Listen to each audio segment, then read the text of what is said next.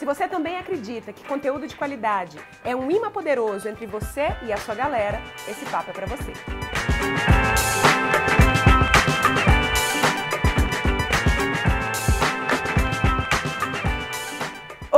Tudo bom? Eu sou Rafa Capai, o que sobrou de mim depois de uma gripe daquelas, e esse ainda é o VQV Convida, essa série onde eu converso com gente foda que me inspira sobre assuntos que nos interessam, na verdade. Desculpa bem esfarrapada para bater papo muito bom com gente muito bacana, enquanto você não só assiste, mas participa daí. A sua primeira participação que eu preciso de você é aquele joinha esperto, maroto, para mostrar pra gente, pra esse negócio aqui, ó, que a gente está no caminho certo. E hoje eu tenho o Henrique Carvalho. Obrigada. Tudo bom? Obrigada por estar aqui com a gente. Um prazer. É, ó, apresentação agora oficial. Me pediram da última vez, falando, ó, às vezes o convidado, você não dá espaço para o convidado se apresentar direito e a gente não fica sabendo exatamente quem não conhece. Então, qual é a sua apresentação? O que, que te trouxe até os dias de hoje? Bom, sou Henrique Carvalho, é, eu sou fundador da Viver Blog, uma empresa, vai uma startup de educação online sobre marketing digital, negócios online, que já tem mais ou menos cinco anos. E desde 2009 eu, digamos, mexo com internet, participando de fórum para lá e para cá, de investimentos, montei meu blog de investimentos. E depois de quatro anos, 2009 a 2013, resolvi focar só em marketing digital e aqui estou hoje. Mas e aí, antes disso tudo? O que, que você fazia? Você estudou formalmente alguma coisa? O que, que você gostava de fazer quando criança? Nossa, quando criança eu adorava jogar banco imobiliário, é, todo jogo de administração eu gostava. Então eu já estava indicando que eu ia trabalhar com alguma coisa relacionada à administração ou até mesmo economia. E aí meus pais é, fizeram faculdade pública, minha família toda, faculdade pública, então eu tenho um pai que é engenheiro, um tio que é engenheiro, um irmão que é engenheiro, um primo que é engenheiro. Uau. E aí eu fui para fazer economia. e aí fazendo economia eu vi que não era aquilo que eu gostaria. Então eu estava quatro anos ali meio que fazendo é, pelos meus pais a faculdade, até um ponto em que eu comecei a ler muito livro. Então fascinado por livro, ler, ler, ler, ler, ler. E como a, a faculdade não estava me satisfazendo, eu resolvi deixar a faculdade em espera e seguir o meu próprio coração, né? seguir o meu caminho trabalhar com internet, montei um blog de investimentos, que foi o HC Investimentos, em 2009. Foi um dos primeiros blogs na área de investimentos. Até que eu, que eu vi que o negócio estava crescendo, crescendo, crescendo, chegando a 6 mil pessoas na lista de e-mail. Aí daqui a pouco eu lanço meu próprio produto, aí faço um faturamento de 10 mil em um dia. E aí quando eu faturei 10 mil em um dia, é, nossa, eu não acreditei que aquilo era verdade. Que era possível. Que era possível realmente chegar num valor desse tipo. Enquanto na faculdade eu poderia o quê? ganhar mil reais no estágio, 8, 800 reais no estágio. E aí que eu caiu a ficha de que não era só um hobby, que eu queria montar um negócio digital uhum. é, focado totalmente na internet. Ah, então a partir disso as coisas começaram a, a, fluir bem melhor, porque eu me dediquei 100% a, ao negócio digital. Esse blog ainda existe? Ainda existe. Esse negócio ainda existe, paralelamente? Ainda traz um retorno ali mensalmente. É, para, digamos, daria para me sustentar só com ele. Uhum. Mas quando é que você decidiu então fazer essa, esse, essa, esse pivô, né? Você estava falando sobre investimentos, Sim. você estava falando sobre coisas que estavam necessariamente mais ligadas com o seu, o seu histórico em economia, uhum. e aí você começa a, a migrar para a área de comunicação e de conteúdo. É, o blog, o HC Investimentos estava com quatro anos de estrada, sendo que eu demorei dois anos para começar a ganhar meu primeiro dinheiro com a internet, que eu não queria colocar publicidade, né? Queria sempre divulgar informação gratuita e aí montei uma audiência e aí com isso depois eu consegui vender um produto próprio. E depois de quatro anos eu percebi que eu estava estudando muito mais marketing do que investimentos. Então por mais que eu adoro investimentos, adoro falar sobre bolsa de valores, investimentos, eu percebi que o meu coração estava mais no marketing. E nossa, eu amava estudar cada detalhe de tudo, tudo, tudo. E aí eu resolvi lançar o Viver de Blog para falar sobre criação de blog, sobre marketing digital em geral. Beleza, a gente vai chegar nesse tema que talvez seja o tema principal da nossa conversa aqui, né, que é a sua grande especialidade, marketing de conteúdo, mas eu queria um pouco focar em você como empreendedor. Tá. Você tem hoje uma equipe de 15 pessoas, a última vez que eu perguntei era por aí, 15, é, 16. 12, tá sempre Flutua, flutuando, né? né? Sei como. É, e como é, como é que você administra o seu tempo entre ser o Henrique que cria coisas novas, né, para a sua audiência e o Henrique que gerencia. Quando é que você percebeu que você não era só mais um empreendedor apenas, mas um gestor também? Legal. É, assim, no início, quando eu comecei o Viver de Blog, a gente era uma equipe de três pessoas, quatro pessoas. E Você já começou com três? Comecei com uma, hum. aí eu vi a necessidade de ter uma pessoa ajudando em redes sociais, uma outra na área de suporte, né, responder todos aqueles e-mails que chegam. E eram, digamos, freelancers. Eu não fazia reunião, eu não uhum. tinha, assim, um, um software para controlar ali, para verificar as tarefas. Então eram freelancers. E aí, depois de mais ou menos dois anos, quando a gente já tinha alcançado um, um faturamento interessante, eu percebi que, caramba, chegou a hora de eu fazer algo maior e nesse momento eu estava até com o Goff, né? E aí discutindo com ele qual seria o próximo passo. Uhum. E eu vi que eu tinha resultado, mas eu ainda estava, digamos, pequeno em relação ao propósito que eu queria chegar. Uhum. E aí para alcançar mais gente, eu vi que eu não ia conseguir fazer isso com três pessoas, quatro pessoas. Uhum. E aí foi esse o ponto em que eu decidi, então, beleza, vamos crescer a equipe. E aí da noite para o dia, de três, a gente foi para 15. Uau. Loucura total. Total, né? Total.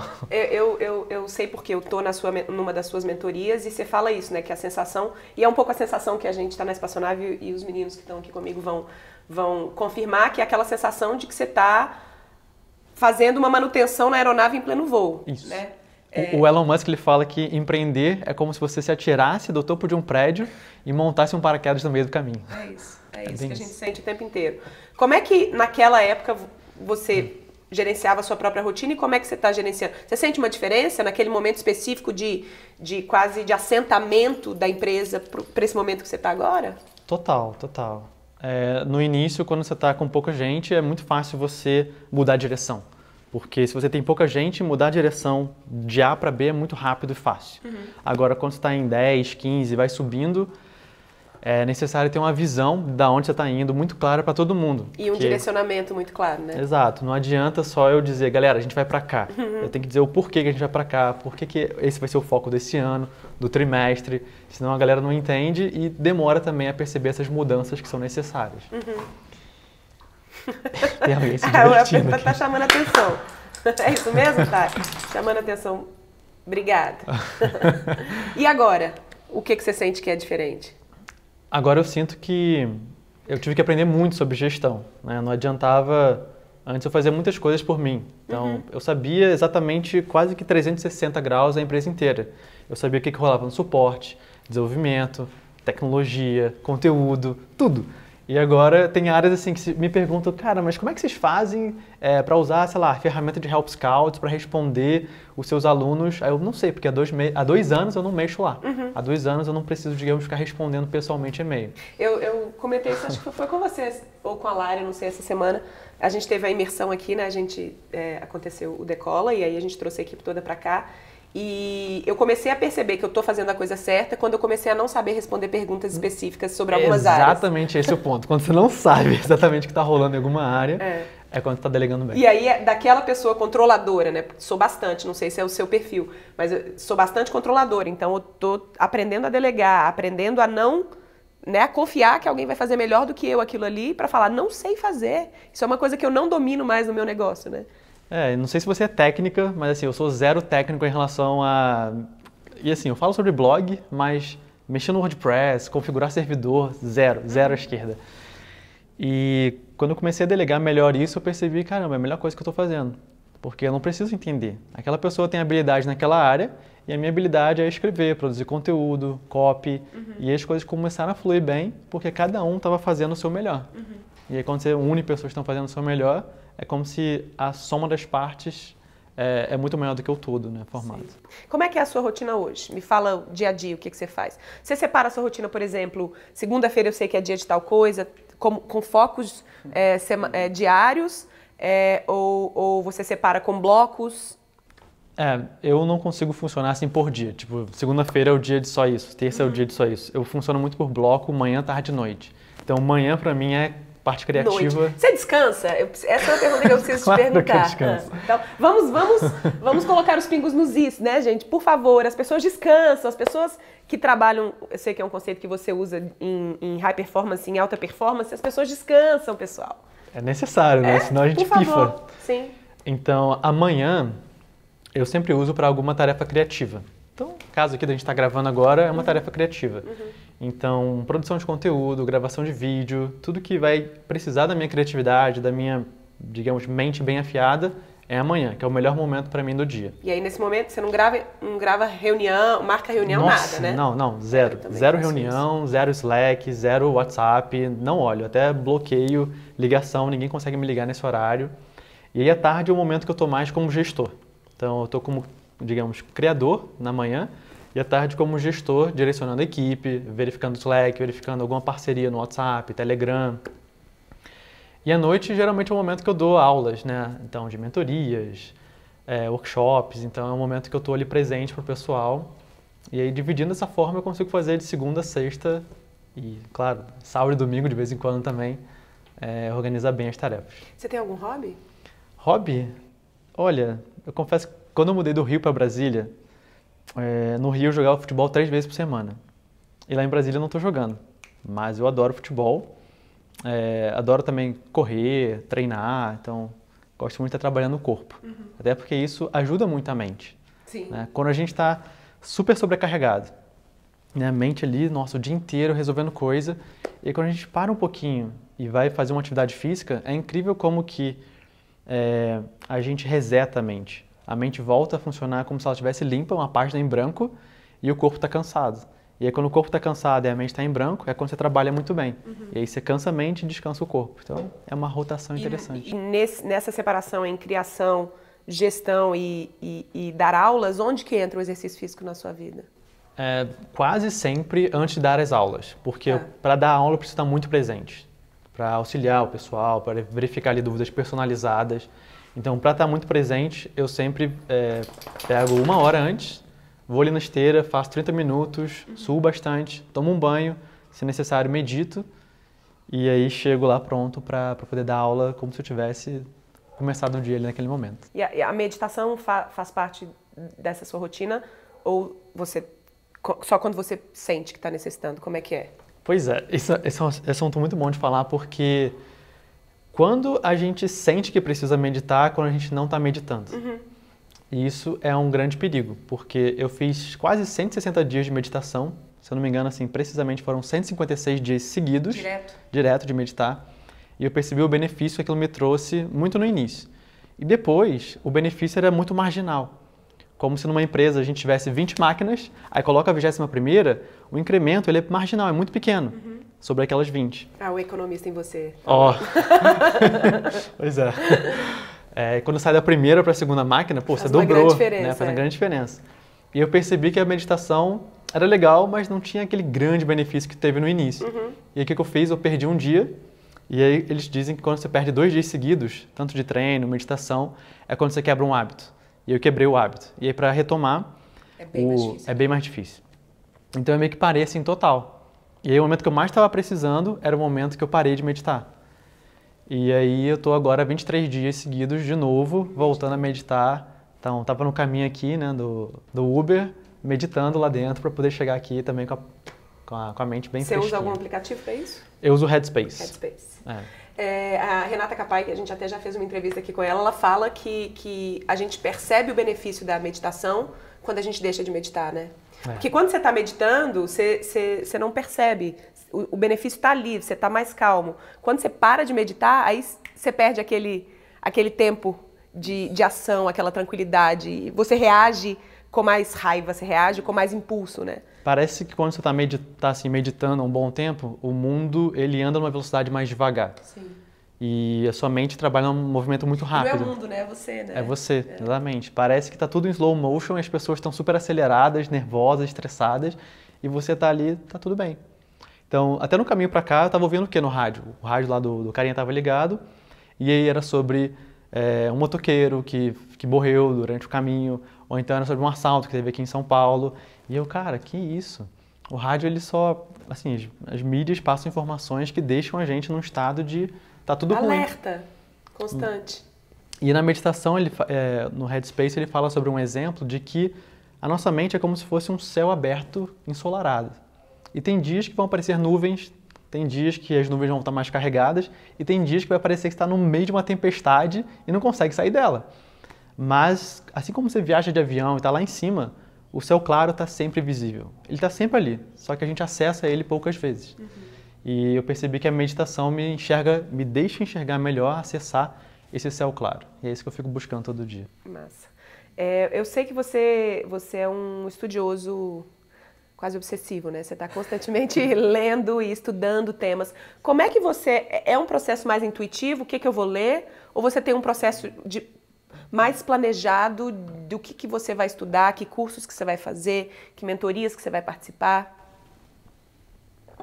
No início eu era, digamos, o estudioso é, acelerado. Eu comprava 50 livros, eles ficavam lá pilhados e eu não sabia a ordem certa de ler. Uhum. Hoje em dia eu percebi que quando você faz uma informação por demanda, do tipo, preciso melhorar esse mês no tema gestão. Legal. Vou ler o quê? Vou ler o Scrum, vou ler o Good to Great do Jim Collins. Então eu foco mais ou menos em temas mensais. Então o tema mensal é, de maio e o tema mensal agora de junho vai ser sobre escrever. Então eu comprei lá 30 livros no Kindle, comprei o audiobook junto, que eu vou ouvindo o audiobook, né, o áudio, e vou lendo junto, anotando, para poder é, focar sobre nesse assunto específico. Então é, digamos, a temática do mês. Uhum.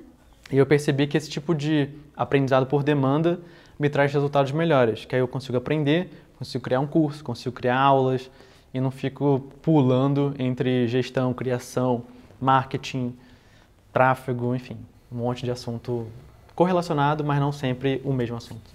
Vamos falar é, agora de conteúdo em si, né? Você citou isso, essa necessidade é, de estar tá sempre aprendendo, de, consum, de consumir conteúdo. Uhum. Isso é um, é um tema da nossa era, dos nossos tempos. Você acha que vai chegar em algum momento em que a gente é, vai estar tá saturado com relação a isso?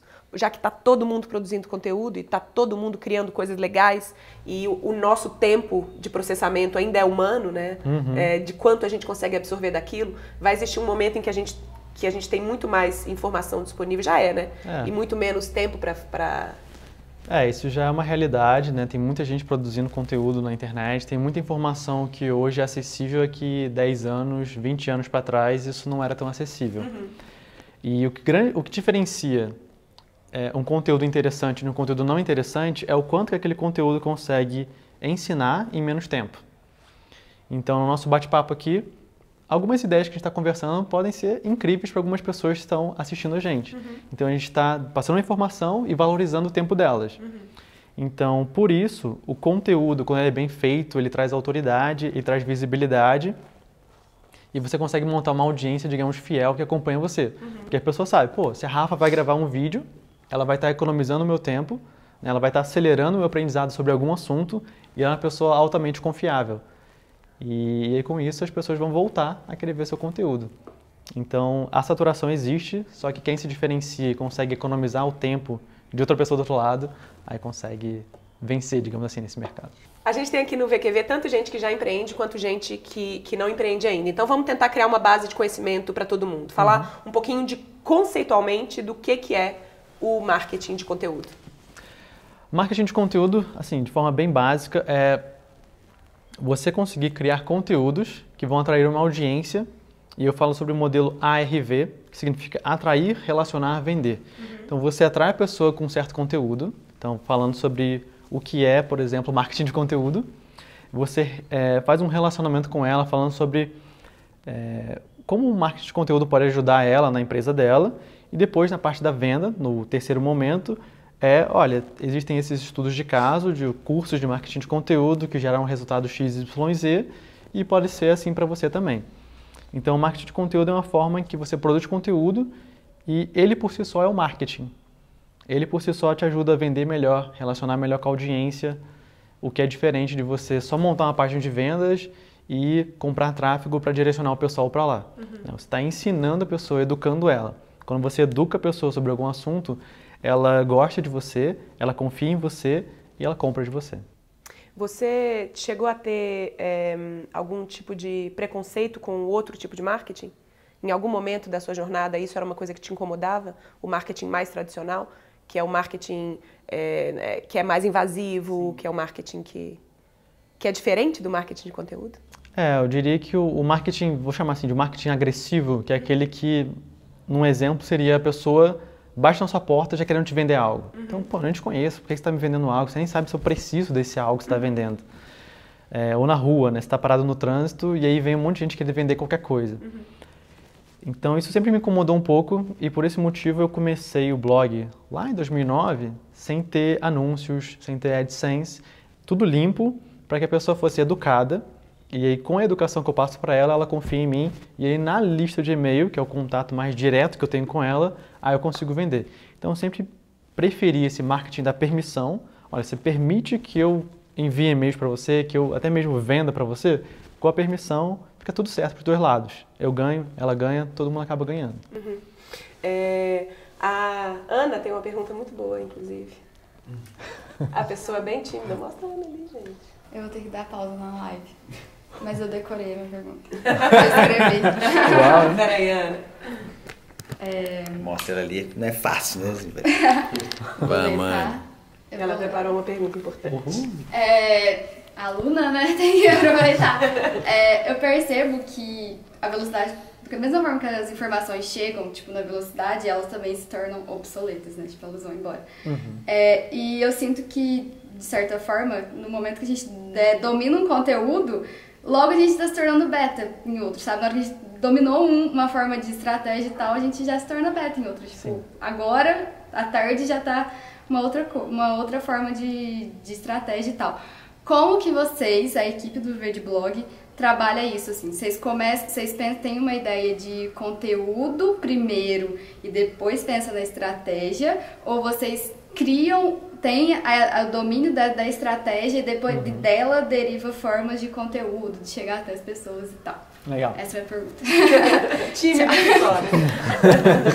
eu não gaguejei, mas acho que deu pra entender. Deu, deu, sim, deu perfeitamente. E a resposta seria mais o segundo caminho, em que a estratégia é montada. Então, se em alguns meses eu vou focar em algum produto, eu vou direcionar o marketing de conteúdo, né, a produção de conteúdo relacionada a ele. Então, se eu vou vender um produto que ensina as pessoas a escrever melhor, a produzir é, melhores, vamos supor, cartas de vendas, estou é, falando sobre escrita. Uhum. Então, os conteúdos a serem produzidos vão ser, é, por exemplo, uma palavra-chave, como escrever bem, como escrever mais rápido, como escrever de forma correta, sem cometer erros gramaticais.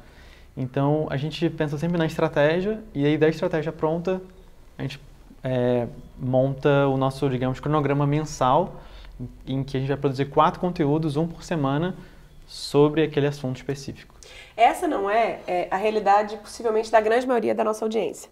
A grande maioria da nossa audiência é, são pessoas criativas que ou a escrita já é parte do uhum. que elas fazem, né? elas, elas usam isso para se expressar. Em algum momento elas percebem que a expressão começa a atrair olhares de outras pessoas. Então sou eu que começo, é, sou um ilustrador. E aí eu começo a ilustrar, fazer caligrafias, e aí eu começo a compartilhar isso no Instagram, e aí começo, as pessoas começam a prestar atenção naquilo que eu estou fa fazendo. Como é que alguém que já está fazendo conteúdo, mas está fazendo bem intuitivamente, uhum. pode começar a alinhar esse conteúdo com uma estratégia de negócio? Legal. É, a primeira coisa é você entender qual é, digamos, a sua esteira de produtos. Né? O que, que, você vende? É, o que, que você vende? Desde o mais barato até o mais caro. Então, desde o que tem mais acesso a você ao que tem menos acesso a você. Mas esse não é esse modelo. Porque a gente tem, por exemplo, é, alunos que vendem produtos. Ele está lá na loja dele e aí ele tem a, produtos que têm menos valor e mais valor. Uhum. Mas ele tem, por exemplo, um ceramista. Ele tem um potinho de cerâmica que custa 100 reais e ele tem um kit de cerâmica que custa 500 reais. Okay. Por exemplo, entendeu? É, o que ele precisa entender, é, no caso, na hora de produzir conteúdo, é o que, o que aquele conteúdo consegue ensinar. A respeito do produto dele. A respeito do produto dele e o que, que as pessoas estão procurando. Olá, o que, que você está procurando aqui? É... Apaixonou com Cielo, né? Oi? que que é quer, isso, quer um high five? que que é isso, Taitai? É, então, como que é, o que ela está ensinando vai ajudar a pessoa a entender melhor o produto dela então, no caso de cerâmicas, eu não sou assim da área, mas uhum. seria o que é capaz de fazer, como é que funciona. Como é que você pode usar. Como é que você pode usar, o que, qual é o resultado final desse trabalho. Um pouco sobre o processo de produção, talvez, daquilo. Processo de produção, legal. E entender o que, que as pessoas é, pesquisam sobre esse tema. Uhum. Então, ir lá e fazer o trabalho de casa, de entender no Google o que elas digitam ali para pesquisar. Então, sei lá, o que é um trabalho de cerâmica, como que pode ser feito, quanto que ganha um trabalho nesse sentido. Legal. E quando ela entende isso, que as pessoas estão. A gente fala sobre entrar na mente da pessoa, da audiência. Entender exatamente o que ela está pensando, Uhum. para ir produzir um conteúdo direcionado para ajudar ela nesse caminho. E aí, quando você ajuda ela, aí é o que eu falei, ela confia, ela gosta e ela acaba comprando de você. É, vamos lá então. Essa galera que ainda não produz conteúdo. Tá.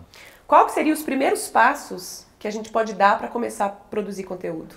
Para atrair, estamos falando aqui, gente, de conteúdo que vai atrair a atenção do seu possível cliente. Ideal, né?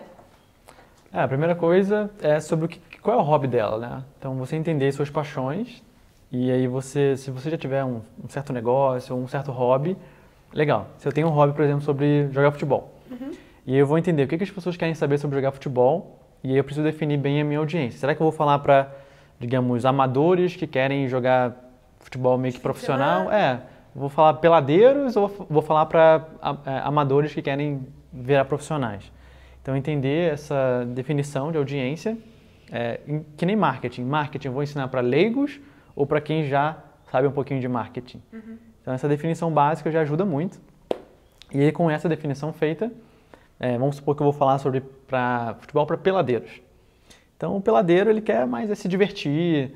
E eu vou, vou falar sobre, sei lá, chuteiras que ele pode usar para, enfim, sei lá, jogar melhor. Ou então campos que ele pode encontrar para jogar. É, no caso, o pessoal mais. Vamos falar de um é, ilustrador. Né? Como que funciona a ilustração, como que é esse mercado, como que é, você faz uma ilustração, os tipos de ilustrações que podem ser feitas. Equipamentos você usa, canetas. Boa. Equipamentos, canetas, tablets ali para ilustrar, é digital, é à mão. E aí com isso você vai mostrando a sua autoridade naquele assunto. E aí quando você vai mostrando a sua autoridade, as pessoas vão vendo que, caramba, essa é a pessoa que fala sobre ilustração. Então, eu faria um mapeamento de tudo que dá para você falar, meio que um brainstorming. Pega lá um mapa mental, coloca uma ideia central, então ilustração. Aí você vai ramificando, né, várias coisinhas. E aí é o que é ilustração, como ilustrar, que tipo de equipamento usar. E você vai derivando cada uma delas até chegar no momento que você tem 30 ideias para falar sobre ilustração. E aí, aí depois o processo é começar a produzir. Produzir o né? conteúdo mesmo. Seja escrito, seja gravado. E aí você vai trazendo uma audiência que vai se interessar sobre aquele assunto. Esse seu conceito de, de, de derivação, de mineração de conteúdo, né? Como é que a gente pode usar um conteúdo para que ele tenha uma vida útil muito mais prolongada do que simplesmente só usar ele numa mídia específica? Como é que vocês fazem isso e, e qual a importância de uma estratégia como essa, né? É, essa máquina de conteúdo ela dá velocidade, ela dá escalabilidade para a produção de conteúdo. Porque quando a gente vai sentar para fazer um, um conteúdo assim muito bom, a gente sabe que isso toma tempo. Leva pesquisa, planejamento, é, estudo, às vezes tem que ler um- uma parte de um livro para falar sobre aquele assunto. E aí se eu só publicasse, por exemplo, no blog esse conteúdo, eu estou dando uma visibilidade é, limitada para ele. Agora, quando eu publico no blog, adapto esse conteúdo para o YouTube, faço derivações, né? Pego um pedaço do conteúdo e publico ele no Facebook. Pega uma citação e vai para o Instagram. Isso, vai para o Instagram. Eu consigo atualizar todas as mídias com Sem o mesmo repetindo. conteúdo, sem ficar repetindo. Então, não é copia e cola. Eu não copio uma parte e jogo em outra mídia. Eu adapto do conteúdo principal. Eu gosto de dar uma analogia como se fosse uma estação do metrô, é a estação central. É aquele conteúdo que você montou e, no nosso caso, a gente publica no blog. E a estação norte, leste, oeste, sul são as redes sociais que a gente vai distribuindo esses trens adaptados de conteúdo. Então, por isso que um conteúdo que a gente produz, ele consegue virar um vídeo no YouTube, às vezes dois, três vídeos no YouTube, vira sete postagens no Facebook, sete no Instagram, e isso dá velocidade, em que eu não preciso ficar criando todo dia conteúdo para o YouTube, para o blog, para o Facebook, para o Instagram e tudo diferente. E quem já produz, mas está sentindo que o conteúdo não está chegando na audiência certa. Como é que a gente faz essa, talvez essa pivotagem, essa reorganização interna mais estratégica para que o meu conteúdo alcance? Tem muita gente que fala, nossa, Rafa, mas eu estou fazendo conteúdo é, e eu já estou na internet, ninguém nota o que eu estou fazendo, né? Essa é uma, é uma pergunta é, frequente, talvez porque não houve esse pensamento estratégico. Como é que eu realinho isso? É, a primeira coisa é ser muito sincero com você mesmo. O conteúdo que eu estou passando, ele está cumprindo tabela, né? Estou cumprindo ali marcação no Eu tô calendário. enchendo a internet de mais porcaria, né? Exato. Eu estou fazendo mais do mesmo ou eu estou, de fato, criando algo único que as pessoas sabem que é, que é meu, assim, tipo, que eu sou reconhecido por isso. Então, quando você está sendo reconhecido pelo conteúdo que você está criando, você está no caminho certo. Agora, quando não tem muita interação, quando as pessoas é, não veem você como uma referência naquele assunto, é um conteúdo mais do mesmo. E a solução para isso é você entender o que gera o uau nas pessoas ao produzir conteúdo. Uhum. É, e aí você se puxar ao máximo para entregar o seu melhor. Então não, não se preocupe nesse momento em, ah, mas eu só vou entregar o meu melhor num curso pago. Eu só vou entregar o meu melhor no que as pessoas vão ver em algo fechado. Você consegue entregar o seu melhor no seu conteúdo gratuito e no curso pago você vai conseguir se puxar para ir um nível acima, entregar ainda mais para aquela galera. Então, é, eu fiz isso com o Viver de Blog no início, eu produzia conteúdos, e até para dar uma referência para o pessoal, é, eu não era conhecido em marketing, eu era conhecido em investimentos. E aí, quando eu cheguei nessa área de marketing, eu estava praticamente começando do zero, praticamente porque eu já tinha uma audiência em investimentos. Uhum. E em torno de um mês eu me tornei uma referência em marketing digital. Como que isso aconteceu? É... Primeiro, eu vou falar sobre três pilares. O primeiro pilar é posicionamento. Posicionamento, porque na época, o que, que tinha na internet? é, tinham vários blogs, assim, não, não existia não, não tinha aquela de, ah, tem pouco blog. Não, tinham vários blogs, uhum. mas a maioria falava sobre ganhar dinheiro. E eu não queria falar sobre ganhar dinheiro com blog, queria falar sobre produção de conteúdo, em criar algo que as pessoas realmente vão é, conseguir aprender e isso de fato ajudar elas. Então, esse foi o primeiro posicionamento. Segundo então, posicionamento. Você, você, só para ficar claro para a galera, ele observou o mercado, observou como a maioria das pessoas se posicionava e falou: Isso não me interessa, eu vou me posicionar de um jeito diferente do que a grande maioria está se posicionando. Isso. Enquanto todo mundo está fazendo zig, eu estou fazendo zag. Uhum. E aí eu não falava sobre ganhar dinheiro, eu falava sobre é, como atrair tráfego, como crescer uma lista de e-mail e dava ali o meu melhor. Uhum. Um, é, esse foi o primeiro ponto. Segundo ponto é que a maioria dos conteúdos daquela época eram muito rasos. Eram de 500 palavras, 300 palavras, muito rápido. Assim. Você consumia e é, me ajudou, mas pouquinho. E aí eu entregava conteúdos de 4 mil palavras. Era quase como se eu estivesse dando um curso de graça num artigo. Do blog. Isso. E aí eu consegui atrair tráfego é, orgânico, né? eu conseguia ranquear bem nas pesquisas de palavra-chave, o pessoal conseguia... É, ficou na cabeça delas meio que um chip instalado de que quando o Henrique publica alguma coisa, vem qualidade É aprofundado. É aprofundado, é completo, é um guia. Uhum. Então eu queria que as pessoas pensassem dessa forma. Então eu tinha que dar o melhor para elas pensarem dessa forma. E esse foi o segundo ponto. E o terceiro ponto foi no design, é, você pode pensar como identidade visual do conteúdo. Uhum enquanto a maioria também estava usando cor é, mais agressiva, vermelho, amarelo. Setas piscantes, Isso, pelo amor de Deus. Cor, cor McDonald's, do tipo, pare aqui. Clique aqui! É. Ah! Eu, é, pela psicologia das cores, eu entendi que o azul é uma cor que transmite mais confiança. É, e aí, com isso, eu montei o Viver de Blog para ele ser mais azul, para ele ter zero propaganda. Então, enquanto o site também tinha um banner, propaganda, o meu site tinha zero propaganda. E aí foram três pilares que eu entendi: design, conteúdo aprofundado e o posicionamento sobre não falar sobre como ganhar dinheiro. Uhum. E aí, com isso, as pessoas que eram referência no mercado notaram que eu era um, digamos, um player também diferente. Você virou referência das referências. Eu virei referência das referências Sim. rapidamente. Então, é uma uhum. forma de você, digamos, é, abraçar esse mercado, começando pela galera de mais alto nível. Uhum. Então, você já se posiciona como um deles e aí com isso depois fica muito mais fácil crescer a sua própria audiência. Legal. Vamos falar de frequência, que Vamos. essa é uma pergunta que sempre vem bastante, né? Nossa, eu tenho que postar toda semana, mas como eu faço isso? Eu tenho que estar em todas as mídias sociais ao mesmo tempo? Eu tenho que ter três posts no Facebook? Eu tenho... Como que eu começo já que eu tenho que fazer tanta coisa? Qual é a frequência? Será que existe uma frequência ideal? É... Como é que, que é uma frequência legal para quem está começando e uma frequência legal para quem já está querendo se firmar? É. A primeira coisa a entender é o conceito do equilibrista de pratos. Se eu pegar aqui alguns pratos para equilibrar, eu vou... É, como, é que, como é que é feito o processo? Você equilibra o primeiro, aí depois você vai equilibrando o segundo, o terceiro, o quarto. Uhum. Então, o que, que as pessoas querem fazer? Ah, eu preciso estar no Facebook, no Instagram, no Snapchat, no YouTube, no LinkedIn, blá, blá, blá. E não, você não precisa estar em todos logo no início. Uhum. Você vai começando a fazer o trabalho em alguns, então escolhe lá três. Sei lá, é o blog, é sua lista de e-mail, é o Facebook, Ou então é o blog, a lista de e-mail e o Instagram? Ou é o Instagram, YouTube Facebook? E foca nesses três no início. Porque é muito melhor você fazer um trabalho muito bem feito em poucas redes sociais ou mídias, né? Do que você fazer um trabalho mal feito, um trabalho meh Em todas. em todas. Então, não, não se preocupe por enquanto com esse overload de rede social, preciso estar em todo lugar. Não precisa. Você está no lugar certo e, e produzir o conteúdo da melhor qualidade naquela mídia. Eu, eu falo bastante para eles para se perguntarem isso, né? Onde é que o seu, o seu cliente ideal vai estar? Essa é a sua, tem que ser a sua primeira opção, né?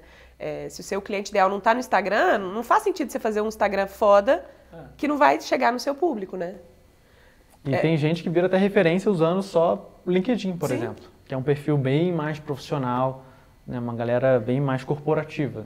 E tem gente que é, um Instagram super bomba, né? A galera mais de fitness, né, da área de saúde, Sim. é muito forte. E aí tá, eu defino alguns ini- iniciais, assim. Qual seria uma frequência legal para eles? Assim, dá para eu postar de- a cada dois meses? Dá para eu postar a cada mês? Tá. Eu vou ter um resultado legal não postando tanto? É, quando a gente está falando de rede social, principalmente de Facebook e de Instagram, é, eu acredito que pelo menos uma vez por dia é uma frequência ideal. Só que quando a gente está falando de blog, aí já dá para fazer uma, uma por semana, uma a cada duas semanas, dependendo da qualidade. A qualidade E daquele post que você tá colocando ali. Isso, qualidade do, do conteúdo. E no YouTube, acredito que pelo menos também uma vez por semana é, seria o ideal. Então, não existe algo como uma frequência perfeita, mas procure dar o seu melhor naquele espaço de tempo mínimo. Que nem eu falei, blog uma por semana, YouTube pelo menos uma vez por semana, e rede social, Facebook, Instagram uma vez por- dia. né? Você consegue agendar a postagem, já fica bem mais fácil de fazer. Você falou de agendar postagem. Eu sei que, que você hum, usa muito é, aplicativos e tal. Se, eu- se você pudesse indicar cinco aplicativos que mudaram sua forma de trabalhar para essa galera aqui, quais você indicaria? Tá, para produção de conteúdo ou já? Vamos, vamos, vamos cinco então para produção de conteúdo e depois a gente pode pensar outros. Tá, vamos lá, para produção de conteúdo, até tem que pensar. Pode te dar um tempo, não tem problema Tá. não. Mas só para ficar claro, porque hoje é, a, a parte de rede social, né, de Facebook e de Instagram, acaba a gente tem uma pessoa na equipe só para isso. Mas eu sei que ela usa o é, Postgram, que faz é, agendamento de postagem né, no Facebook e no Instagram. Facebook? Não me lembro se ela faz direto no Facebook ou faz no próprio Instagram. Para agendar postagens, então, ela usa o Postgram. Postgram, isso para postagem.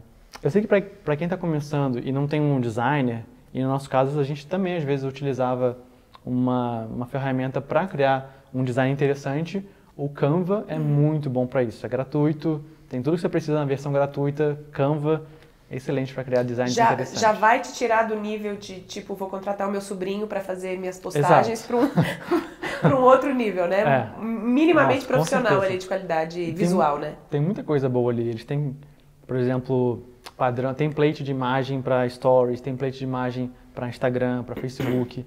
Porque assim, rede social, quando a gente começa a falar em rede social, cada uma tem os seus formatos. Tamanho de imagem, tamanho de vídeo, como que aparece, é vertical, é horizontal. Então, o Canva já vem com muita coisa preparada, prontinha ali para ser usada.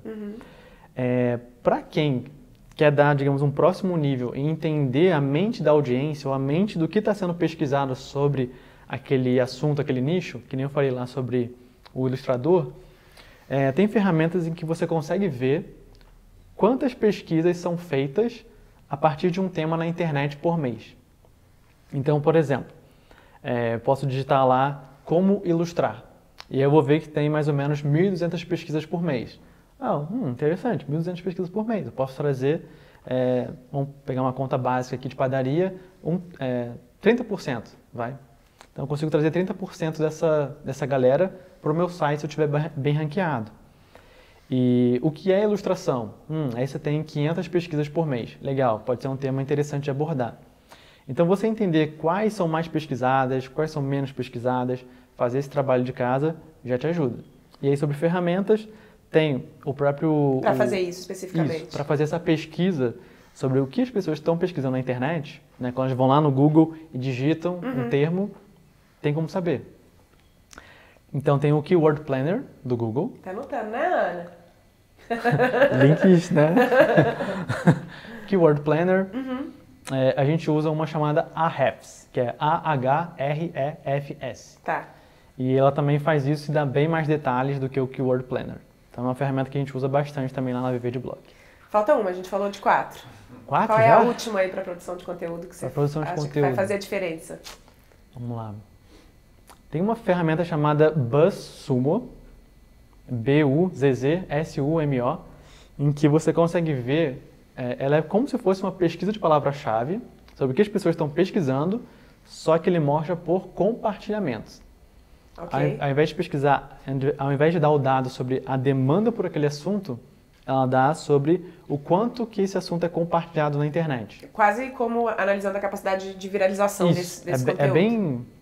A, a intenção é justamente essa, entender o potencial viral de uma publicação. Uhum. E eu vou dar um exemplo até de como que a gente usou essa ferramenta para viralizar um conteúdo nosso.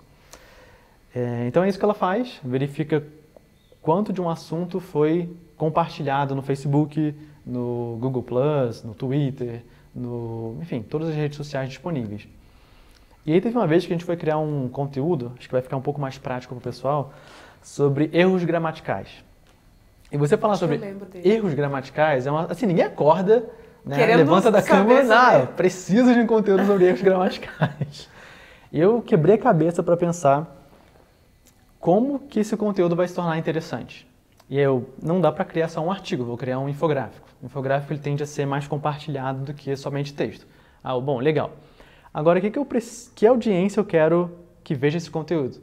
Eu quero professores, ou seja, quem ensina, eu quero blogueiros, quem produz conteúdo na internet, e quero, aí que já seria mais um público de massa, pessoas que estão na internet que querem às vezes sacanear um amigo porque ele escreve errado, ou querem ensinar um amigo que escreve errado para ele aprender de, de vez a escrever certo.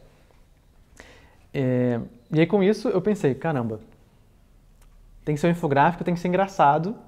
Então a gente foi usando várias ilustrações ali sobre, é, por exemplo, para eu, para mim, aí colocava um índiozinho como se fosse o para mim. E, e eram 80 erros gramaticais, então era um infográfico bem completo, bem gigante. E a gente conseguiu tornar ele engraçado, o título muito forte, eram 80 erros gramaticais que fazem você parecer um idiota.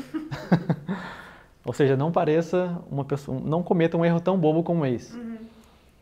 E aí com isso a gente conseguiu ter uma atração muito grande é, de compartilhamento, porque as pessoas viam que era um material muito completo, foi o maior infográfico que a gente já produziu, e queriam compartilhar. E aí ele teve mais de, foi mais de 50 mil compartilhamentos, somente desse infográfico. Então o BuzzSumo, ele mostrou pra gente lá no início que erros gramaticais era um assunto que já tinha uma certa viralização na internet. E a gente só, só fez o trabalho de entender quais públicos a gente queria né, que vissem esse conteúdo e como tornar ele engraçado para ser mais compartilhado. Legal. É, Buzz Sumo anotou, né, Ana? BuzzSumo. É, queria falar com você de um outro tema, é, mais, mais que está pingando aí, eu acho, para quem pesquisa sobre marketing digital, para quem pesquisa sobre internet, para quem pesquisa sobre é, anúncios. Recentemente vocês mandaram um e-mail falando sobre isso, né? Que o preço para anunciar aumentou, que a quantidade de, de o engajamento está diminuindo, enfim. É, se você quiser, inclusive, repetir aqueles números daquele e-mail, pode ser legal para a galera. Na, na real, está acontecendo uma coisa na internet, né? Para quem usa Facebook, para quem usa essas ferramentas, que está fazendo com que nós, que estamos trabalhando na internet, precisamos repensar o nosso trabalho. O que está acontecendo hoje no cenário da internet, não só brasileira, mas do mundo todo? Uau! Nossa, que responsa, né? Ah, mas aquele e-mail que vocês, que vocês fizeram ali, eu achei muito incrível, como vocês conseguiram resumir tudo que está acontecendo. É recente, não foi? Uns duas semanas atrás que você mandou esse e-mail? Foi, tem por aí. É, para explicar melhor sobre isso, eu preciso falar sobre o conceito de, assim, bem rápido, sobre o conceito de mídias. Então, mídia é você pegar tudo que você consegue atrair uma certa audiência. Então, se comunicar através de uma mídia. Então, o Facebook é uma mídia, o YouTube é uma mídia, o blog é uma mídia, o e-mail é uma mídia. E aí eu faço uma divisão de dois tipos principais de mídias. O primeiro, que são mídias que eu chamo de terreno próprio. É, esse, esse tipo de conceito que você dá é muito legal. Clareia bastante, né? E o terreno próprio, o que, que é? Você, é a sua própria casa. Você dita as regras, é você que vai, digamos, você que muda o que você quiser ali, quando você quiser. E o outro terreno seria o terreno alugado, em que são as redes sociais, Facebook, YouTube, Instagram, em que você está usando um terreno que não é seu e você está alugando ele, só que você não dita as regras do que acontece ali. Uhum. Então, recentemente, o Zuckerberg, né, o, do Facebook, ele teve que dar um depoimento né, no Senado uhum. para falar sobre privacidade. O YouTube, a monetização do YouTube está toda hora mudando como que o YouTube é monetizado. Então, ganhar dinheiro com o YouTube hoje, se não fizer publi editorial, se só quiser ganhar dinheiro através dos anúncios, é um caminho bem mais complicado. Você deu exemplo, desculpa, é porque você deu exemplo aí das mídias alugadas, mas você não falou exemplos de quais são as mídias de terreno próprio. Fala algumas ah, pra gente. terreno próprio é, seria um blog, né, em que você dita ali o design, você que dita o conteúdo que vai sair, uhum. quando que vai sair.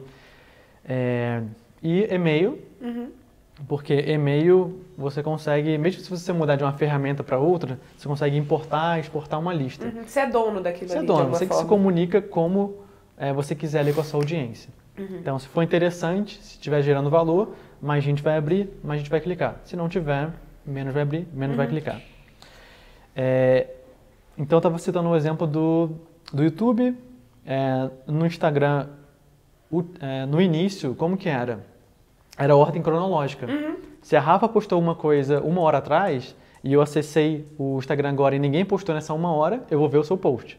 Só que agora é um algoritmo em que ele acredita nos posts mais interessantes que foram publicados uhum. e mostra pra gente sem ser numa ordem cronológica. Então, assim, tá toda hora mudando o algoritmo. É, hoje no Facebook, você consegue atingir, em média, menos de 1% da sua audiência. O que isso quer dizer? Se você tem 100 pessoas, você atinge uma. Né? Alcança uma para ver o seu conteúdo. Uhum. Se você tem 100 mil, você alcança mil pessoas. Você sabe que eu lembro da época em que o Facebook você tinha, você tinha uma fanpage, você podia mandar mensagem para todo mundo que curtia a sua fanpage. Você lembra disso? Nossa. Você já tinha fanpage nessa época? Época de ouro? Nossa, era isso. Você, você, você, se a pessoa te curtia, você poderia falar com ela. Hoje em dia não, né? Você tem, sei lá, quantas pessoas curtem Viver de Blog hoje? 300 mil. 300 mil pessoas. Um alcance orgânico hoje chega no máximo... Em postagem nossa, que alcança 3 mil, 2 mil pessoas. É. Assim, antigamente alcançava 30 mil, 50 mil orgânicos, sem eu ter que colocar dinheiro. Sim. Então o que está acontecendo é que está tudo mudando a toda hora. A gente não consegue dominar mais como a nossa mensagem vai chegar para a nossa audiência naquele que é terreno pago, né, que é terreno, terreno alugado. Isso. E aí, qual é, o, qual é a grande sacada disso tudo? Você não precisa ter somente terreno próprio, nem, e principalmente não só ter terreno alugado. Uhum mesclar bem os dois ajuda. Por isso que eu falei, quer começar com três mídias? Escolhe um terreno próprio e dois alugados. Uhum. Então, sei lá, um blog e um Instagram e um Facebook. Ou então a sua lista de e-mail, a lista de e-mail é essencial uhum. quando se fala sobre vendas online. Lista de e-mail e Facebook e Instagram. É... Olá! que isso? O que está acontecendo? Quer aparecer no vídeo? Ela pirou em você. tá apaixonada. É, então, mesclar bem terreno alugado e terreno próprio faz todo sentido para você, digamos, sobreviver em longo prazo. Uhum. É, isso porque eu não, nem estou falando assim sobre canais que já foram deletados no YouTube, sobre páginas Total. no Facebook. Que da também... noite pro dia a pessoa levou, levou uma bandeirada lá ali e perdeu o é. canal. Se ela não tem um, um terreno próprio, ela, ela perde, o negócio dela. Literalmente, ela perde tudo da noite pro dia. Sim. E aí, é, e aí que eu acho legal. É, essa, essa estratégia do marketing de conteúdo, ela garante que o que é seu próprio terreno pode continuar sendo relevante para sua audiência, é isso? Isso. É, você consegue criar uma audiência em torno de você e não é uma audiência que é só número, é uma audiência que de fato acompanha você. E aí quando você vai mesclando terreno próprio, terreno alugado, você consegue ter a visibilidade dessa audiência praticamente da maneira como você quiser. Então, se eu se eu precisar mudar o meu negócio da noite para o dia e começar a falar sobre, sei lá, plantação de jardim. Eu, a minha audiência vai se reduzir muito, mas a confiança que eu já gerei ao longo desse tempo todo, ela pode ser transmitida de marketing digital para plantação de jardim. Queria saber quais são os seus desafios pessoais, porque eu, eu vejo muito isso e eu, eu, gosto muito de fazer essa pergunta aqui. Uhum. As pessoas é, veem a gente na internet e acham que, que, enfim, que é tudo perfeito, que a gente não tem dificuldade, né? Que, que enfim, que somos é, empreendedores são seres mágicos que só têm dias bons, assim. Quais são os seus principais desafios nesse momento? E talvez me conte de um desafio que você ainda não conseguiu achar resposta ainda. Oh. Legal. É, o desafio nesse momento para mim é que compartilhando, a área de marketing é uma área bem sensível. Praticamente, se eu faço um bom marketing, eu consigo manter a empresa rodando bem. Uhum. E delegar nessa área é, é, bem mais sensível do que delegar numa área, por exemplo, de suporte, uhum. numa área de mídias sociais, produção de conteúdo. Marketing é uma coisa que se a comunicação sua não está envolvente, não está direcionada ao público certo, não tem a sua essência, a sua autenticidade, meio que cria uma barreira de gelo entre as pessoas do outro lado e você. Uhum. Então, hoje o meu desafio é conseguir trazer pessoas excelentes na área de marketing para me ajudar principalmente é, com questão de, de copy, né, como mandar e-mails melhores, como fazer tráfego pago, né, como anunciar melhor no Facebook, no Google AdWords. Então, hoje, esse é o nosso desafio. É, você ainda, você ainda é, cuida diretamente do que dentro da Viver de Blog? Quais são suas áreas que você cuida? Posso dar só um contexto que acho que claro. vai ficar bem, bem melhor de ser explicado. No início, quando eu cresci loucamente de 3 para 15 pessoas, isso foi claramente um erro. que eu fui à loucura porque eu fazia de tudo e tinha que gerir a empresa a todo momento. Então eu era líder direto de 15 pessoas. Isso não funciona. Não recomendo. não recomendo. Vá aos poucos. E, e aí eu estava muito mais numa visão de arquiteto, né? Eu faço a estratégia toda e vocês executam. Uhum. E aí eu perdi o feeling, eu perdi a sensibilidade do meu conteúdo, é, dos meus produtos, de como vender melhor também os meus produtos. Então, eu deleguei áreas rapidamente muito sensíveis que eu poderia ter segurado um pouco mais. Tanto é que por isso que hoje é, a área de marketing eu cuido praticamente 95% dela inteira. Uhum. Então, tudo que é relacionado a venda, e-mail, tráfego pago, eu acabo fazendo tudo. Uhum. E muito na parte de gestão. Agora, fora disso, parte de tecnologia, parte de suporte, aí já é 100% delegado, o máximo que eu faço é alguns alinhamentos ali e aqui. Me fala uma, uma pessoa que te inspira hoje na internet, brasileira ou, ou gringa. Tá, Brasil, Goff. Acompanho muito ele, irmãozão. Uhum. E gringo, cara, Elon Musk pra mim é, é referência depois do Jobs. Legal. E o que, que você tá lendo? E indica. Qual foi o último livro que você leu que você falou, caramba, mudou Alguma coisa dentro de mim mudou depois desse livro. Tá. É, é um livro de negócios, que é o é, Ready, Fire, Aim. Que seria... É, todo mundo acredita que você precisa estar... Tá, tipo, planejar, se preparar e lançar. Então, uhum. planeja, mira, lança. Uhum. E nesse livro ele fala, planeja, lança, mira. você faz o ajuste depois, né? Então, isso dá muita velocidade ao negócio. De quem é? Esse é do Mark... É, Mark Ford? Eu nem lembro tá o nome. Ó. Vai estar tá aqui é, em algum lugar. Eu lembro da capa, eu consigo passar para vocês. Legal. É, Massa, agora é a hora que você, que você faz o seu jabá aí para a galera, fala do seu trabalho, é, os cursos que vocês têm, como é que, como é que a Viver de Blog pode ajudar a galera que está aqui na Espaçonário. Tá. É, então, a Viver de Blog, ela se especializou em marketing de conteúdo ao longo do tempo, mas hoje a gente abrange temas diversos, desde é, escrita, como gestão, né? Então a gente tem cursos na área de, de produção de conteúdo, cursos na área de gestão, é, mentorias. Então, o melhor caminho para todo mundo seguir seria o viverdeblog.com. Que é terreno próprio. Que é terreno próprio.